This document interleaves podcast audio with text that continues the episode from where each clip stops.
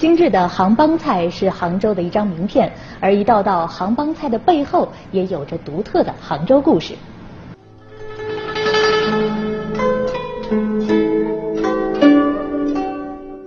杭帮菜起源于一千多年前的南宋，又叫迷踪菜。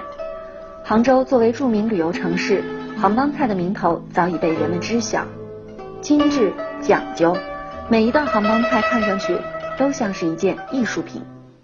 因为杭帮菜呢，呃，你看这么多年下来，我们基本上总结了四句话：一个呢，选料讲究，制作精细，口味呢。清鲜爽脆，因时而异。正宗的杭帮菜分为城乡、湖上两派，共有西湖醋鱼、干炸响铃、宋嫂鱼羹、叫花童子鸡、蟹黄小笼包等三十六道名菜。这其中最负盛名的莫过于东坡肉了。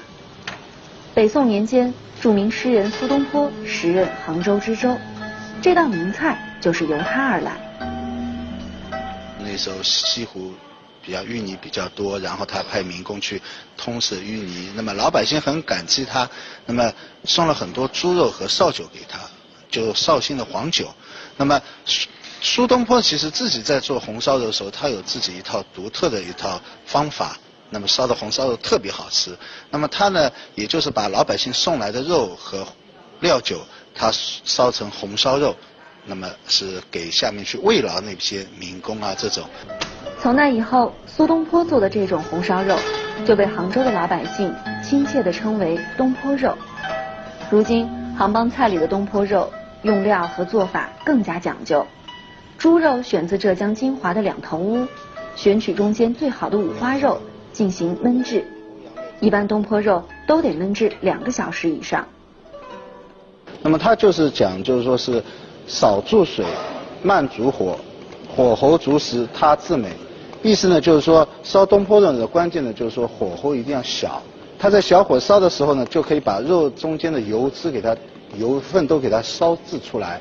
那么所以说东坡肉大家就觉得就是说是肥而不腻。杭帮菜的美味不仅体现在原料鲜，更体现在做工细。大多数的杭帮菜都如杭州的美景一样精致。要说到杭帮菜的精致呢，那这道龙井问茶啊是最能代表它的这个特点了。您看，像这个手工做出来的这个龙井树叶，是不是比真正泡出来龙井茶要更加诱人呢？这一道小点心并不是真正的龙井茶叶，而是用蔬菜汁和龙井茶和面，把面团揉成跟龙井茶的嫩叶一样的绿色，制作而成。这其中。最考验大厨细腻的手法，然后把它做成小叶子形状，也是两头尖，中间胖一点的面团，然后这样按下去是非常有讲究的，要先轻一点，然后再慢慢按下去，然后呢就是一片树叶状出来了。哦，所以一按下去它就形状就出来了。出来以后呢，还是要刻金的，因为让它的形象更加逼真一点。这样的面团经过大厨的手，一片一片捏成两叶一心的明显龙井茶的形状。如果不是仔细观察，也许你还会认为这是刚从茶树上采摘下来的新鲜茶叶。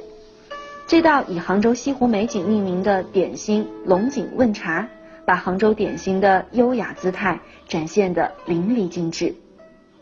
茶叶下面垫上龙井虾仁，然后再浇上那个用骨头和老母鸡熬成的清鸡汤，浇上就可以，然后完成了这道美味的龙井问茶。三十六道杭帮菜因时而异，因地制宜，有取材于西湖里的西湖醋鱼，也有龙井山上的龙井虾仁。春天有笋，夏天有藕，这样的杭帮菜不仅取材广泛，而且一年四季。新菜不断，杭张帮菜也是一个讲究呃时令性，就什么季节我吃什么东西，包括选料、做工上都是比较精细。最后就是一个口味，我们的口味都是比较清淡的，包括西湖醋鱼都是比较清淡的这种糖醋味。所以说这个也是一个杭州菜，就是说让老百姓比较受欢迎的一个关键。